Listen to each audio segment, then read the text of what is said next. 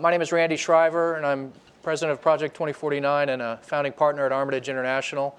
And I'm uh, really pleased to be here. Thank you, Ian and others, and Barry at the Atlantic Council for the uh, invitation.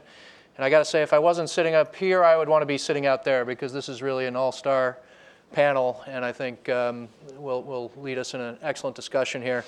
Uh, you have the bios, so I won't spend a great deal of time, but just very briefly from the far end uh, toward me. First speaker will be Dr. Kurt Campbell. I think well known to everyone here, is now uh, president of the Asia Group, previously served as Assistant Secretary of State for East Asia and Deputy Assistant Secretary of Defense. Uh, next to him, Amy Chang is now the staff director for the subcommittee on East Asia for the House Foreign Affairs Committee. Uh, and has worked at a number of think tanks in Washington. I think she's probably most proud that she spent a little time at Project 2049. Uh, and then Dr. Michael Green, who is uh, at CSIS, uh, also a professor at Georgetown, and, and I think uh, is well known for his service in government as senior director for Asia on the National Security Council during the Bush administration. So I won't spend any more time teeing this up. Since we have such a, a fabulous panel, I will only note that uh, Dr. Campbell has a family situation that has come up and will need to leave a little bit early, but we'll get through the remarks first before uh, he will have to leave. So, thank you, Randy. Kurt. Great to see so many uh, friends in the audience, and I just want to say, just stop for a moment and say congratulations. I don't know if she want to. So Amy is going to be commissioned in the Navy uh, later today, and that's a tremendous uh, honor uh, for her, but also a great tribute to her service in addition to what she's doing on Capitol Hill. So we appreciate her Thank taking you. the time to do this today. I think we can do this.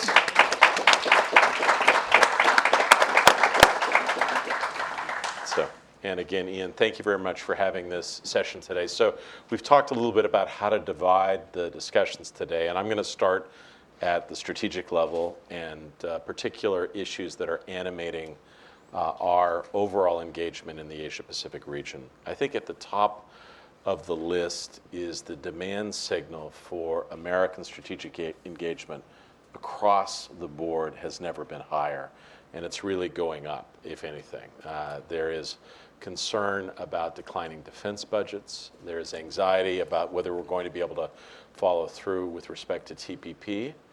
Um, most Asians want U.S. China relations to be in a band.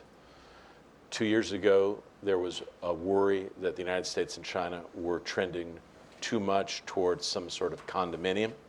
Today, there's anxiety after a particularly tense strategic and economic dialogue that we are veering towards a much more combative, challenging relationship over the course of the next 10 years. I would say that evolution is probably natural, but it will take some time to adjust to.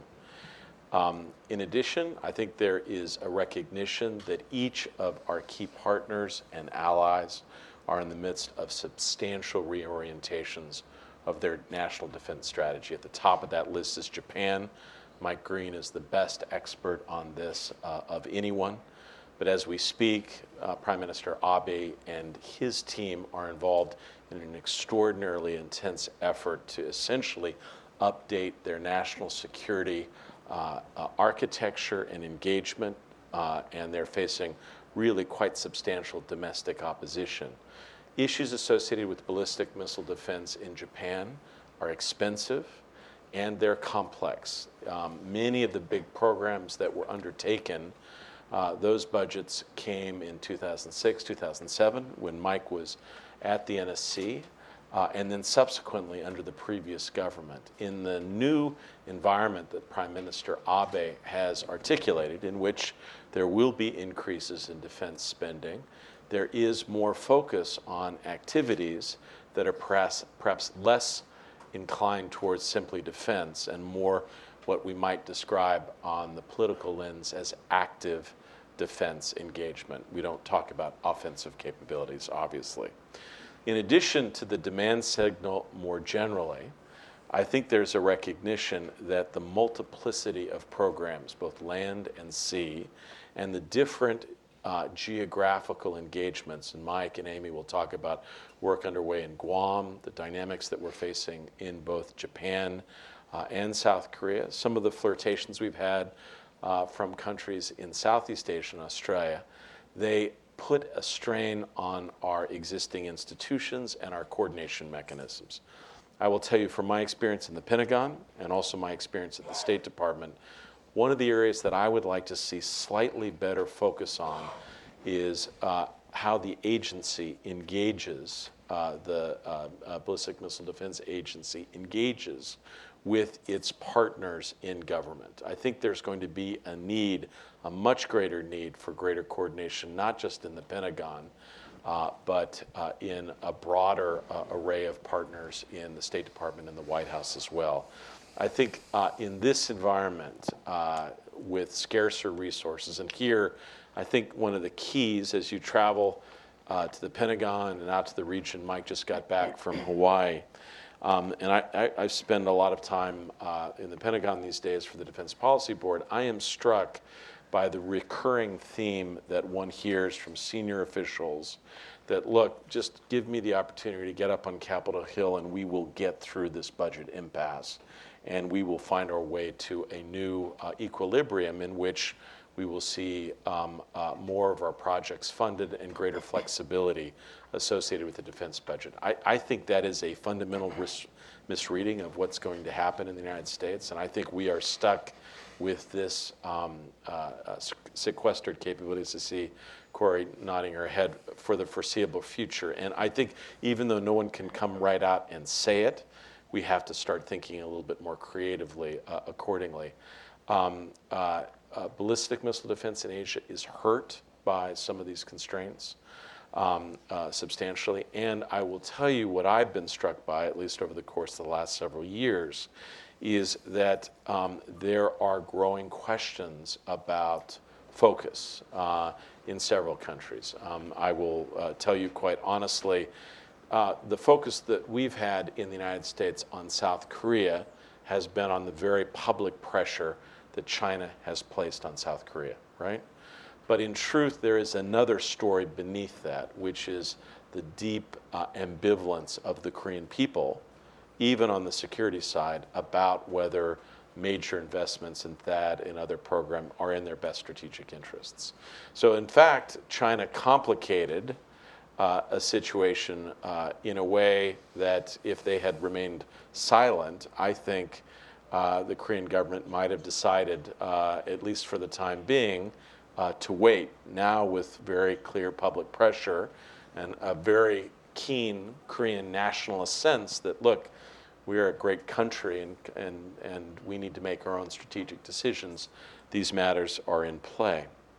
I'll conclude uh, just simply by saying my own sense is that there was a period in which ballistic missile defense really was uh, an area of very strategic fo- uh, focus, not just among the military, but on the political side. We would be in meetings with prime ministers and presidents, uh, leaderships from the Blue House to various parts of government.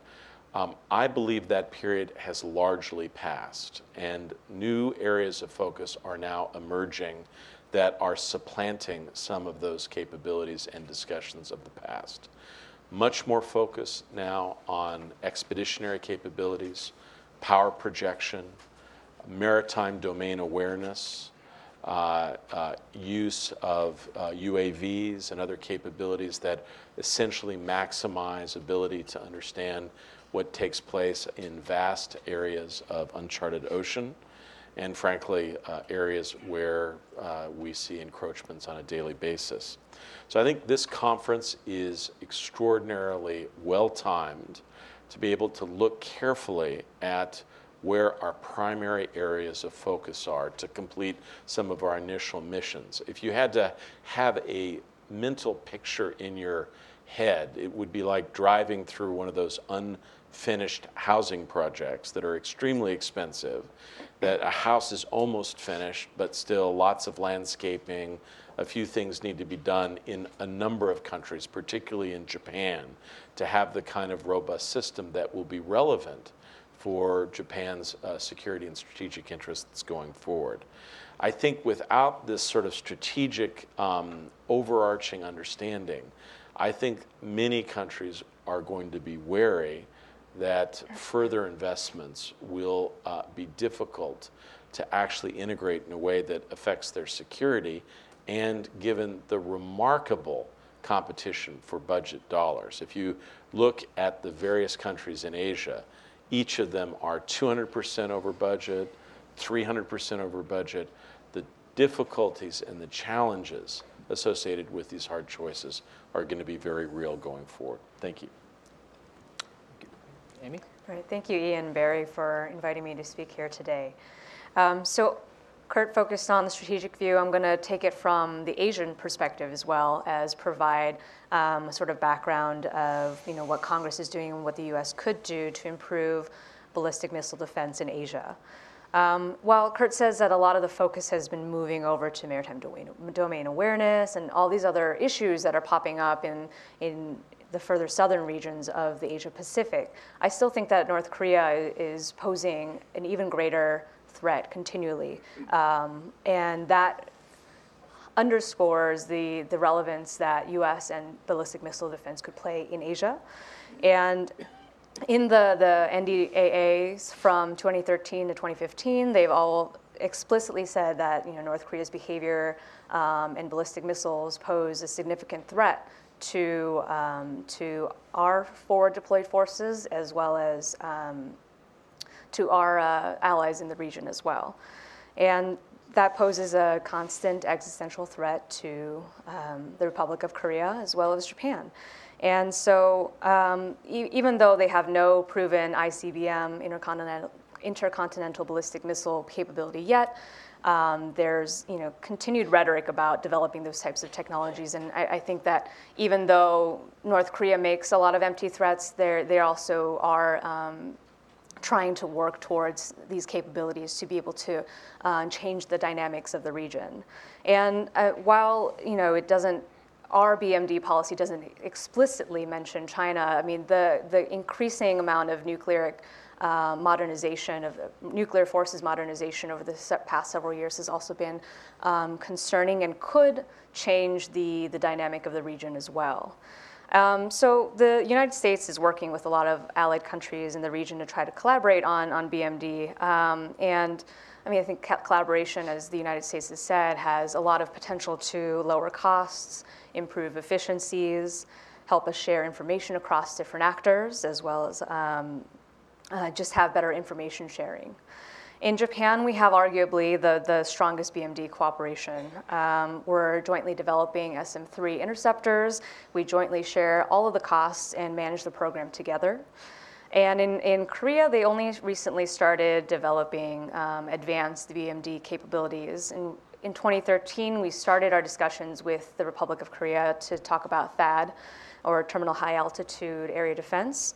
Um, those conversations have stalled, as, as um, Kurt mentioned, and, and, I'll go into that a, little bit in the, few, in, in the next few minutes. In Taiwan, we have um, pretty robust relationship there with our patriots, um, as well as in indigenous TK missile systems that they're developing. Um, they're also doing continuous upgrades, and um, they've allotted about two billion U.S. dollars between now and the 2020s to modernize their um, missile defenses. Um, in the Philippines, they currently don't really see um, much relevant need for ballistic missile defense. I think the focus really there is as Kurt said, maritime domain awareness and other more pressing security issues for, um, for them than, than developing these types of capabilities. That said, though, I think the United States and, and the Philippines still have a really robust relationship and, and are continuing to, to look at other ways to advance that. Um, then Australia, it also applies. They've been acquiring necessary hardware and software for more robust BMD capabilities, but again, without um, major ICBM threats in the region, it, it doesn't necessarily seem like the, the most logical thing for them pr- to pursue right now.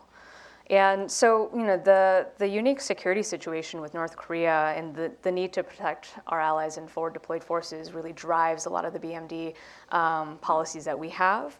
And we face a lot of impediments, I have to say. Um, it, it lacks, BMD in Asia lacks the, the sort of multilateral um, collaboration that, that exists in Europe.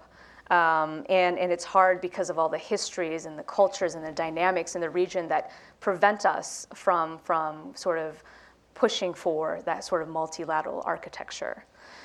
Um, other, other major impediments include, um, I'm going to focus on South Korea here. Um, first and foremost, the South Korea Japan relationship has not been uh, ideal. Um, they, this year is especially sensitive year for the 70th anniversary of the end of World War II. Um, tensions have been high all, um, all year, and I think they'll cons- consistently continue to be that way through August, September um, of, of, this year. And um, that may be a major limiting factor. And we signed an MOU with Japan and South Korea to do information sharing, but collaboration so far on that has been pretty limited. And even if the historical issues are solved, I still think there are, several other major impediments to, to creating a better regional uh, BMD architecture in the region. Um, so whether, it, first it, it, goes into uh, what Kurt said, whether Korea thinks it actually could provide more value to, to the country, and, or whether it would entrench upon their strategic autonomy. Um, there, there's uh, a lot of ambivalence with the Korean population as to whether or not they want greater um, US presence in, in, in Korea. And second, even if they did want that, I mean, how would they pay for the increased uh, and improved BMD capabilities? One THAAD system costs about $800 uh, million, and Korea's defense budget last year was $33 billion. So, you know, if they're going to think about how they're going to be able to fund these things, um, that, that's another consideration that we need to have and consider. Um, and the third point I have is um, China and Korea relations. We have uh, China's been convincing Korea to, to reject that and, and not not have um, this type of relationship with the United States. And it also is convenient because China and Korea share a common history um, of, of sort of uh, a lot of history and, and, mistrust with Japan, and so they can they can capitalize on, on that sentiment as well. Um, Japan, uh, sorry, China is Korea's also largest trading partner. And according to President Park in a, in a statement recently, China has a huge role to play in upholding peace and stability on the Korean peninsula. And because of that, she will continue to maintain strategic ambiguity on the issue, not necessarily giving us a definitive answer on whether or not THAAD um, could eventually be deployed in, in the region. So until we can address all of these issues, um, then our desire to rebalance or phase in B- BMD capabilities in the region will be severely hampered, and our desire to, to do so will remain just that, a desire. So, you know, what, what could the United States and specifically what could the US Congress do to try to alleviate those tensions, to try to boost um, uh, boost boost awareness of this issue. Um, so first, I think that um, contrary to to what Kurt mentioned, I think BMD has always had congressional support and has always been funded at the requested um, values. So that's that's a good thing. I mean, so if we can justify further expansion of BMD in in Asia, I think. Um, uh, Congress is pretty sympathetic to the issue. Second, I think we need to continue to provide assurances to our partners in the region, especially Korea, um, as well as to continue to reassure China and Russia that we're not, you know, improving our capabilities and, and our presence there to, to undermine their nuclear deterrence. Um, and along with that, I think we should also have hearings um, on the issue. And later this month, the Asia Pacific Subcommittee will be holding a hearing on bilateral alliances in Asia. And it'll be a good opportunity to talk about the progress that US and Japan have made, but also highlight the potential value that Korea um, could play in, in, in, the trilateral agreement, in, bi, in bi, bilaterally, um, as well as regionally.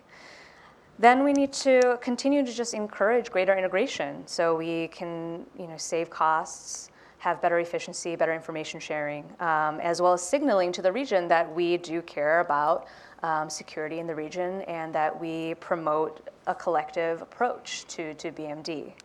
Um, and finally, I think we could think out of, outside of the box and promote more innovative solutions to bolster these trusted relationships that we already have US Japan, US Korea. Maybe we could anonymize the information that's being shared so that Korea doesn't feel that the information is skewed if it comes from Japan or the United States. So, I, all of these issues, I think, um, all of these suggestions, I think, could, could actually help alleviate the tensions as well as promote um, greater, greater U.S. presence and ballistic missile defense capabilities in Asia. Thank you. Um, thank you, and, and thanks, Amy. The Hill, um, over the last um, uh, six months or year, has really stepped up on these kinds of issues. Um, Amy's boss and the House uh, International Relations Committee, the HASC, the SASC, and SFRC have really stepped up and added some discipline um, to the policy debate in the administration, and I think, and also I think sent very reassuring signals to allies um, as well. Um, so I'm very happy to be here. Always glad to be invited by Barry. I'm always impressed by the discussion here. I just I missed the lunch. I just noticed the cookies. I'm really impressed by the cookies. Those are big cookies. We don't have cookies that big at CSIS. Just fling one of those. You can take, you know- out, you can take out some missiles with those, Barry. And if you've ever seen CNAS's teeny little cookies, I mean. um, so let me say a few things about the geopolitics uh, of missile defense in the Asia Pacific theater, and then add a few um, supplementary comments to Amy's on the allies. Um, we are obviously playing a complicated three-dimensional chess game with China. We're trying to leverage interdependence. We're trying to shape the theater um, diplomatically with things like the Trans-Pacific Partnership and trade, with multilateralism, with um, new relationships um, building with India and Indonesia. Um, um, but, but we're also having to underpin all of that with a certainty that we can fight tonight, that we can deter and defeat aggression against um, us or our allies in the Western Pacific. Missile defense touches on all of these um, in a pretty profound way. in terms of deter and defeat, if uh, Beijing thinks, or our allies think, that we'll be deterred from intervening in an aggressive act against Japan and the Senkakus, the Philippines and South China Sea, or Taiwan because we're scared of the vulnerability of Guam, Kadena um, to ballistic missiles, then uh, deterrence is weakened, and our larger game to avoid conflict and avoid revisionism on a strategic level is weakened, and so it goes right to the heart of, of, of what underpins all of the non-kinetic, non-military things the United States tries to do to make sure that we um, develop a relationship with China over time that is benign. Um, missile defense goes right to the heart of it. Some people get this completely wrong by saying, well, the missile defense isn't going to, quote unquote, solve the ballistic missile problem. That's not, that's not how you think about it. um, the, we deal with the um, ballistic missile threat um, by complicating the other guy's planning. And so uh, missile defense is, has to be part of a larger strategy that involves um, not only defense, but dispersal, um, hardening, um, and an interoperability and jointness with our allies that complicates planning. Um, and, uh, and often people get this all wrong and just sort of count how many THAAD batteries we have and how many missiles they have and say, game over, we should focus instead on trade and other things. Um, it's just the wrong way to think about it. Um, missile defense uh, is becoming a critical uh, definition of how our alliances in Asia are going to um, progress. Um, the Chinese assumption, I believe, is that um, over time, because of growing dependence on Sinocentric trade and so forth, our allies will slowly be weaned from the United States. Um, it'll be a combination of attraction through trade and, and $4 trillion in, in, in surpluses, uh, capital surpluses Beijing has, and some elements of coercion to demonstrate, especially in the South China Sea, the US doesn't have game, um, and geography. Um, and that the uh, assumption over time is that um, the alliance system, the 1951 San Francisco Alliance hub and spoke system, is a sort of footnote in history, not the natural state of the Asia Pacific uh, geopolitical order. I don't think that's right. I don't think most of our allies think that's right.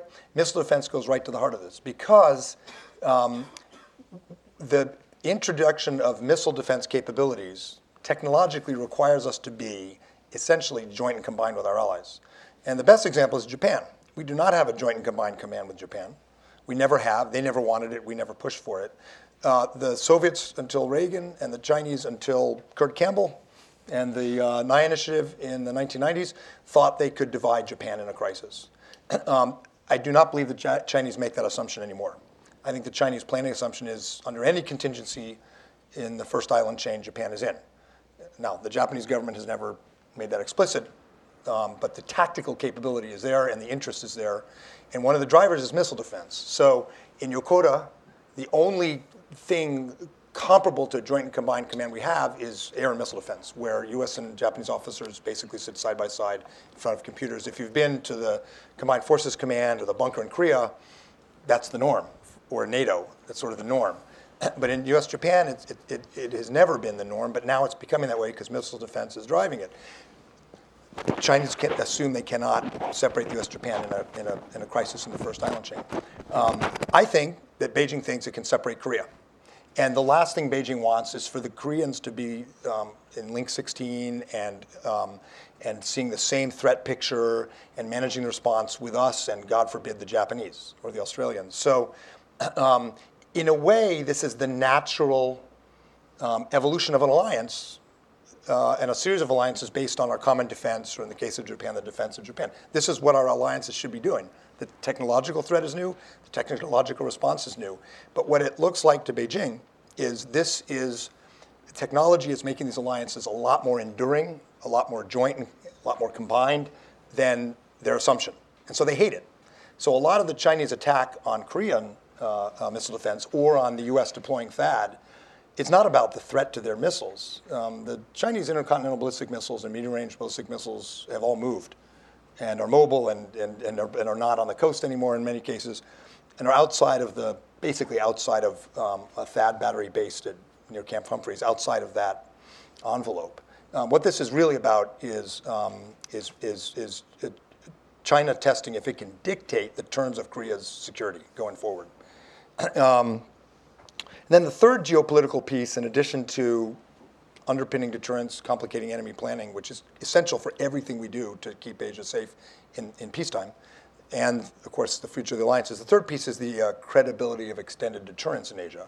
So for all of our allies, but especially Japan and Korea, um, the fact that um, the DPRK has, in the course of 15 years, gone from almost zero to well over 200 missiles that range Japan, that the Chinese MRBM, medium range ballistic missile inventory, is growing exponentially, that the Chinese in open literature are talking about um, war fighting um, uh, options for tactical nuclear weapons with Japan and so forth.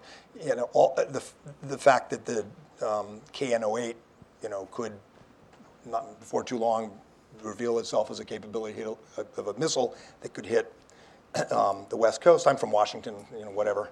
But, uh, but if you're our allies, it brings back the old de Gaulle line, or you're going to trade LA for Tokyo or Seoul. So ex- the credibility of extended deterrence is something we can't take for granted. granted. We have to keep shoring it up.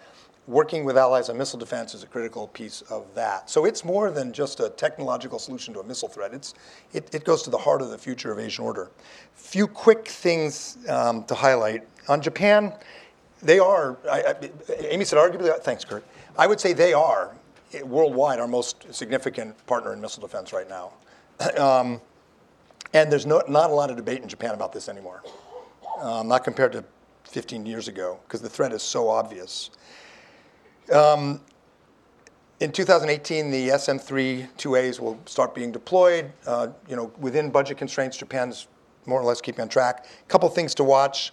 Um, uh, and this is a problem for us too. Um, we have more batteries than we do missiles. Uh, not literally, but we don't have enough missiles. So um, uh, readiness is an issue, and, and I think something that Congress, that think tanks need to really think about. If you have a beautiful shining THAAD battery or PAC batteries and you have enough missiles to fight for X number of hours or days, um, that's a problem. So um, we, the Japanese allies, need to think about that. Uh, the Japanese really haven't done anything on hardening. Uh, that's hard politically at a place like Kadena or Yokota, but it is an issue. They've done a lot on dispersal because they have a lot of runways uh, all over the place. Um, right now, based on the defense guidelines, Japan relies on shared early warning.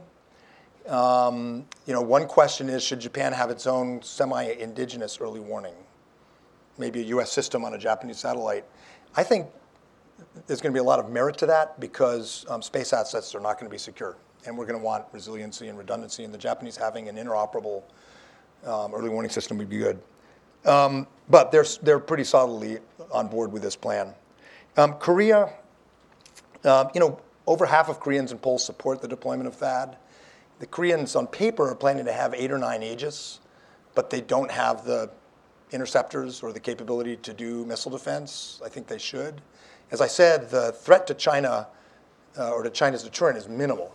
So this really gets to the question of um, whether China gets to dictate Korean security. And I am a fan, a fan of Park Geun-hye, but I think the government as whole has played this very badly.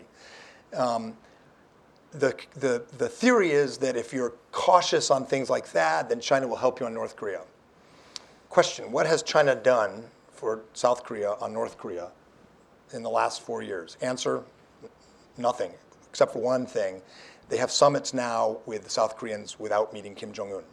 That's new. They would have done that anyway because Xi Jinping can't stand Kim Jong un. So I don't think the Koreans have gotten any terribly measurable amount of security for this position. On the other hand, if you want China to use its considerable leverage, 90% of food and fuel for North Korea comes from China. If you want China to use its leverage, then you need to disabuse Beijing of the idea that time is on their side. That, you know, why pressure North Korea and risk instability now when in 10, 20, 30 years, China will be in a position to kind of dictate both Koreas? How do you break that assumption? by showing that North Korean actions are moving uh, the ROK uh, closer to the US um, and closer to our other allies and developing the kind of missile defense capabilities that are, that are enduring. So I think actually the answer to the North Korea problem and getting Chinese leverage on North Korea for Seoul is to do missile defense. Um, that, that would be the best card they could play. But it's not there right now. The relations with Japan are getting better. But um, that bilateral piece, a uh, GSOMIA, an information sharing agreement, it's hard for me to see that happening in the next year or two. So we'll have to do things like Amy mentioned, a trilateral agreement where it passes through us, step by step, uh, work this with our friends in Korea. Um, uh, so to conclude, um, there are a lot of challenges, there are a lot of questions, but it is really an essential part, not just of our military strategy. I think missile defense is an essential, essential underpinning of our, of our grand strategy um, uh, for the whole region. Great, thank you. Um, I think this was an excellent um, setup for our discussion that'll follow, and I like how uh, all of you weaved in the geopolitical dynamics that really inform all this, and, and that was extremely helpful. I'm ready to open the floor, but if there's, well, Richard's, uh, Richard's ready. I was going to say, if there's not an immediate question, I'll slip one in. So I'll slip one in and then go to, to Richard. Um, uh, Mike, you talked, and, and I'll address this to you, but Amy, um, please feel free to offer your thoughts as well uh, you talked a fair amount about China and seemed to seemed to indicate that it, it seemed to be a dual message, at least to me, that much of what we're doing, if not all of what we're doing in terms of missile defense, active defenses, uh, shouldn't concern them because their missiles have been redeployed. It's outside the threat envelope. They could saturate and overwhelm anyway. But yet, you also said it's not just about the numbers, it's about a comprehensive approach to missile defense, which would include hardening, which would include dispersal, and, and active defense is a part of that. So maybe it is about China a little Yeah. bit. Um, so the, the question is how, how do we think about China and how do we talk about our approach to missile defense in Asia? Should it be primarily about reassurance that it's, it's not directed at you? Or should it be about deterrence that it's partly about you because it's part of a comprehensive approach? Or is it dual messages? Is one public, one private? And so If I were in government, I'd probably say it's all about North Korea, which is the safe thing to say. The reality is, um, I was speaking specifically about THAAD deployments for USFK. The THAAD deployment in Korea does not have a, any significant material impact on China's um, deterrent. um, so that, in that case. But some are inclined, even more broadly and generally, to say this is not about China as a Well, I- reassurance. but when you're talking about the THAAD deployment in Guam, for example, or you're talking about missile defense with Japan, um, it's, it, it, it, it was driven originally and is, and is operationally now, and in terms of military strategy, largely about North Korea. And we can handle that threat. But it, it, is, it clearly has to be and is part of our strategy uh, with regard to, to China. And the China problem is much, much harder. But, um, but in the case of China, um, it's a much denser set of instruments we have, um, and uh, including diplomacy and alliances and, and economics. And um, so complicating Chinese planning in a way uh, is easier than North Korea because they have more to lose uh, from a conflict um, and, and more of a stake in a good relationship with us. And, um, and so even though the problem's harder, um, you, can, you, you still get marginal benefit. Um, so I don't know if that answers your question, but there's different, the, the theater, the, the peninsula is different from the maritime domain. Um, uh, and, uh, and that's one reason, but also, um, uh, it, you know, the B- B- BMD is part of a larger grand strategy. It doesn't solve the missile problem, but it Oh, thank you. contributes to solving it. And Amy, on, on this same question, um, any thoughts on, on the issue, but also uh, your sense of members of Congress if they think about ballistic missile defense in Asia as primarily a North Korea issue, or is China in the equation, or, or how are they uh, dealing with it? Well, China's a part of every equation, according to any member of Congress. Um, I, but speaking specifically on, on missile defense, I, I haven't heard much in my very short time that I've been on the Hill. Um, I've, I've only been in this position for about four months. So, um, and, and it largely, I, I, any, any major consideration of, of missile defense, of, def, of defense issues in Northeast Asia do center on North Korea and, and the, the provocations, um, the, the endless cycle of provocation and, and, and uh, um, asking for humanitarian aid and those types of things without necessarily any repercussions from our end kind of puts us in a bind. But you know, when, when, we, when we get down to it and think about the sort of threat that, that um, the major threat in Asia is definitely North Korea because um, with all the people that, that um, consider and try to figure out this, this puzzle, there's no one right answer. Um, and there's no one proven way to engage or punish or uh, work with North Korea that, that has given us any sort of desirable results that, that we seek. Thank you. Richard?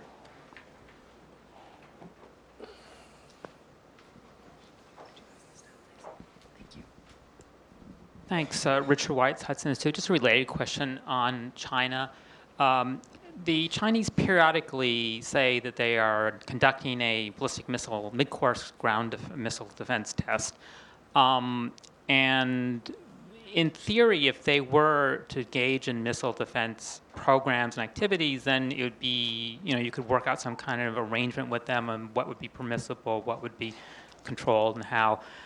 But most experts seem to think at most they're just testing the capability so they can overcome it. And in practice, most of these tests are really just uh, just com- uh, just anti-satellite tests, which they just call missile defense tests because we have missile defense tests, so they can, you know, if they if they say that's what it is, and it's not a problem.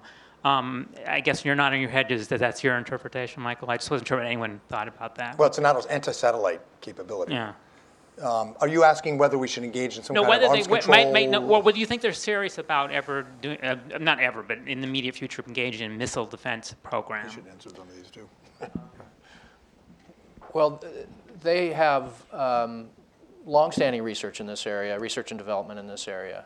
And I, I think for the Chinese, perhaps the beauty of it is uh, they're not, it's not an either or necessarily, it's not a mutually exclusive. They can approach the, uh, the program with a, a particular orientation. It's, it's so that we can learn, so that we can learn to overcome and defeat, but all the while they're developing a, a capability along the way that may be useful for them. Um, I don't, my experience with arms control, I mean, it's, it, would- it would be overly generous to even call it that, but any kind of diplomacy with China when it comes to their missiles, to think that we could get into a discussion that would lead to, you, you suggested uh, an ABM-like or some, some had an agreement with the Russians about, you know, what was mid, or Yeah, right. a couple decades ago, what was permissible because it's mid, you know, mid, you know, mid-range versus long range. So I- I'd be very pessimistic Yeah. about that.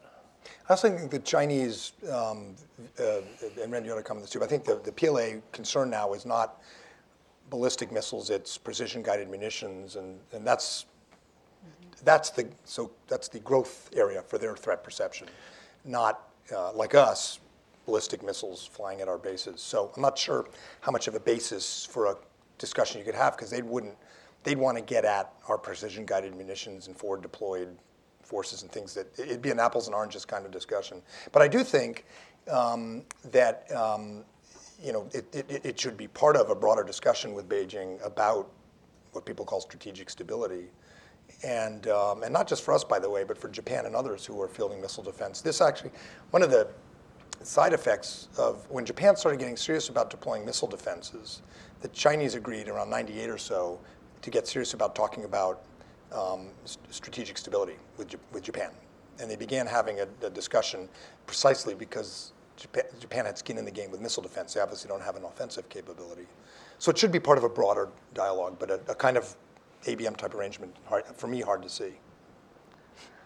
If you're talking about anti-satellite capabilities, I mean, I, I, I could see how, you know, in addition to targeting our pre- precision-guided munitions, it would be a serious concern for us. But, you know, as what Randy said, I don't necessarily think that we could make forward progress in having some sort of substantive dialogue on creating any sort of norms or rules on, on, on, on the conduct of their behavior, whether they call it um, a mid-course ground missile defense or an anti-satellite test. Ian? Thanks. Ian paid for this microphone, so he gets the, as Ronald Reagan once said. And the cookies. practice hardening and dispersal. Two countries haven't been really mentioned that directly uh, about their pot- and their potential roles in a regional Asia-Pacific uh, missile defense architecture, and that's Australia and Taiwan. And I'd be interested in your perspectives on what challenges do they pose, what potentials do they offer, uh, can they be used to catalyze uh, regional, regional, regional collaboration and development of an architecture? Um, Australia is a little bit schizophrenic on this issue. Um, the Labor Party, um, you know, in the era of Star Wars and Reagan, became hysterical, uh, very anti-nuclear to begin with. Um, that's why when the Labor Party did its defense white paper under Kevin Rudd, they were very anti-missile defense. But the Australian military, which is expeditionary, um, ha- is is putting into the fleet two um, uh, two uh, amph- amphibs. Um, is uh, is going to be going places around the world. They want missile defense capability to, to, for force protection, and so uh, it's going to be. And and then the other complication is their budget's not as big as Japan's. The Australian Army's smaller than the U.S. Marine Corps, so it'll be budget issues, a little bit of politics. But I think um, at, a, at a more incremental pace they'll be in. And I think the current the Abbott government is also interested in missile defense because they are developing uh, a security relationship with Japan that's becoming pretty sophisticated, um, and this would be part of it. So it's it's. I think we're I think we're on a pretty good track, but it's not going to we're not going to see it evolve as quickly as we did with Japan. Would be my guess. And Taiwan, hardening, hardening, hardening. but um, you know, PAC three. I don't know. Beyond that, they have a case for Aegis, but. Well, I don't know if you wanted to get into, ahead. well, they also have um, uh, very good radar capability, so in terms of integrating into the, having a common picture, my understanding, I don't, I don't fully know the technical details, but the strategic uh, reconnaissance radar that they've built uh, with the help of our friends at, at Raytheon has very deep coverage into China, deeper than any other land-based or ship-based system. Maybe not, you know, it, it would complement satellite coverage, but I think integrating them into the uh, operating environment, the operating picture is something we could consider. I mean, with Taiwan, there's the political considerations. We try to avoid alliance-like things um, to prove that we don't have a formal relationship, to prove that it's not a not a, uh operational alliance. But I think in in this particular area, they have capabilities that would be attractive to us and, and others, and, and we could pursue that.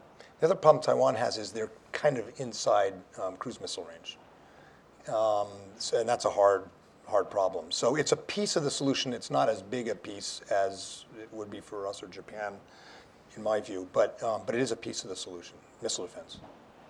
Sir. Did you want to? From your perspectives, contrast the advantages and disadvantages of sea-based versus land-based missile defense. Well, I mean, sea base for Japan is a pretty obvious solution aside from the PAC 3s. There's talk of THAAD, but um, uh, basically for two reasons. One is Japan is, a maritime power, um, and uh, the, Navy um, has the mission. They're very good at it. They're somewhat expeditionary. And the second reason is there's not a lot of real estate in Japan. So THAAD is complicated. And as you may know, there's talk of Aegis ashore And, uh, you know, aside from the budgetary issue, it's, it's considered a good option, but the budgetary issue is huge. So that would be sort of the land option for, for Japan.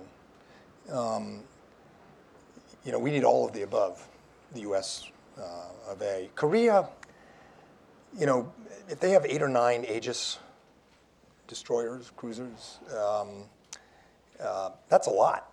And, um, uh, you know, they're going to also be with us in, in an expeditionary uh, role potentially.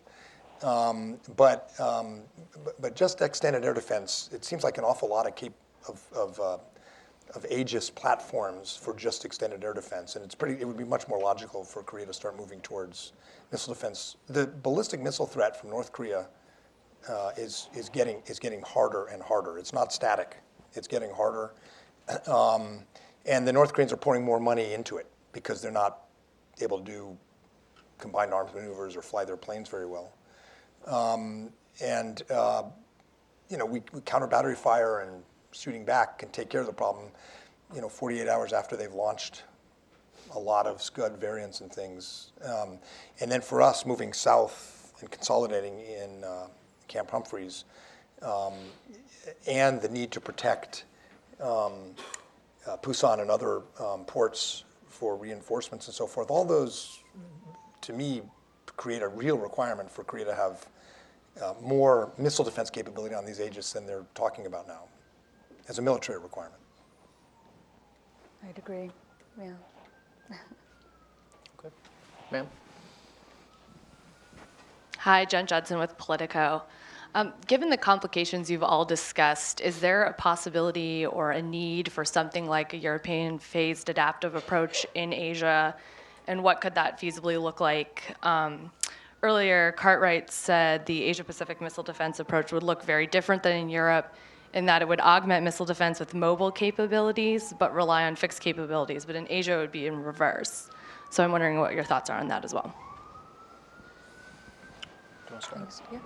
Um, I mean, I, would just reiterate a lot of the things that I mentioned earlier about how um, a lot of the historical tensions, um, cultural issues, and as well as the, different geography kind of uh, complicate the situation. In addition to that, you add the factor of North Korea, a kind of non-compliant state in the middle of everything, just just complicates the issue tremendously, and I think would put a big impediment on, on the Asia Pacific phase adaptive approach. Um, as I mentioned earlier, I think the US is ready to go and continue to improve um, our capabilities in the region.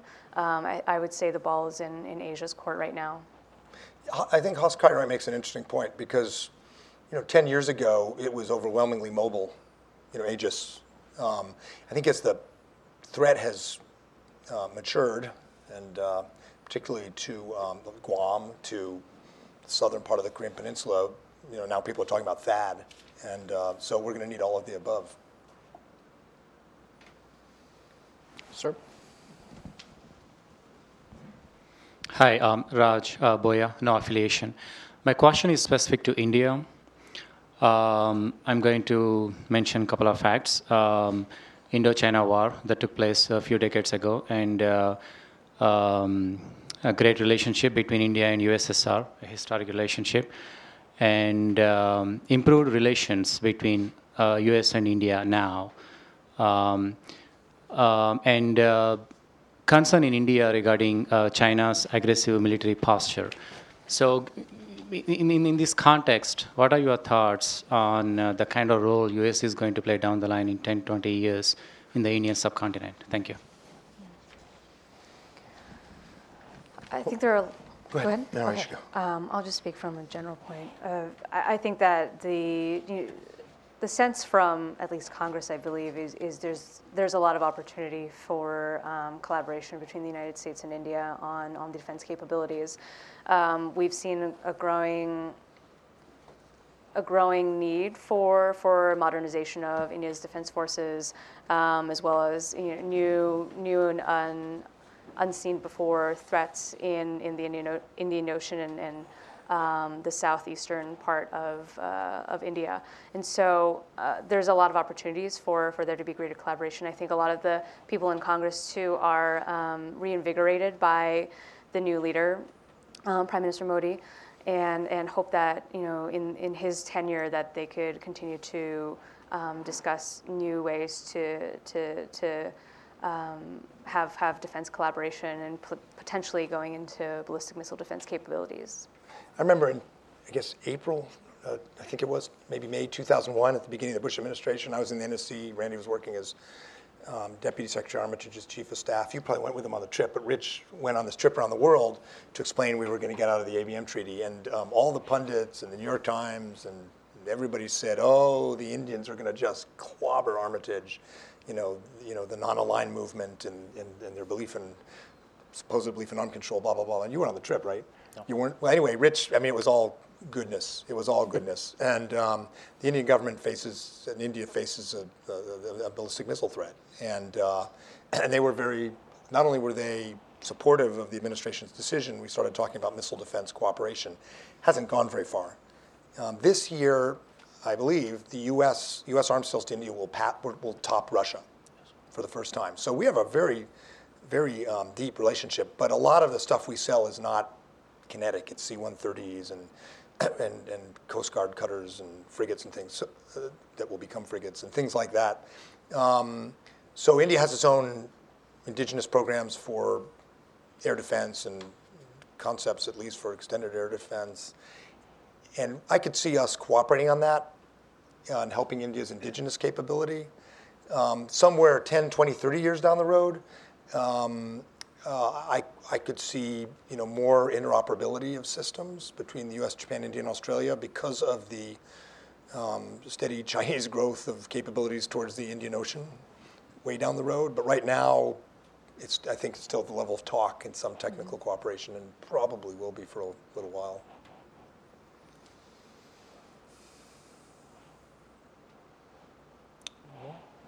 Throw one last question. Sure. How do you assess the state of Chinese missile defense systems? How do they compare to Russia's, United States?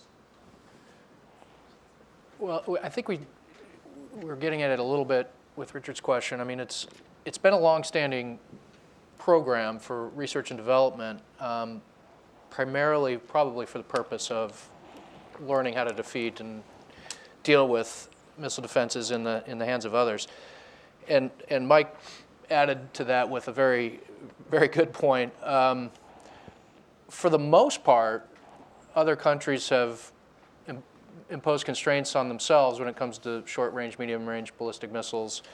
Um, so the threat that others face from China, they're not facing, you know, from Japan Korea. Um, their threat is different. It's the precision guided munitions. So I, I don't think they've had the same sense of urgency to develop, you know, operational capability. It's been more oriented towards them learning about the capability more generally and how to defeat and overwhelm it.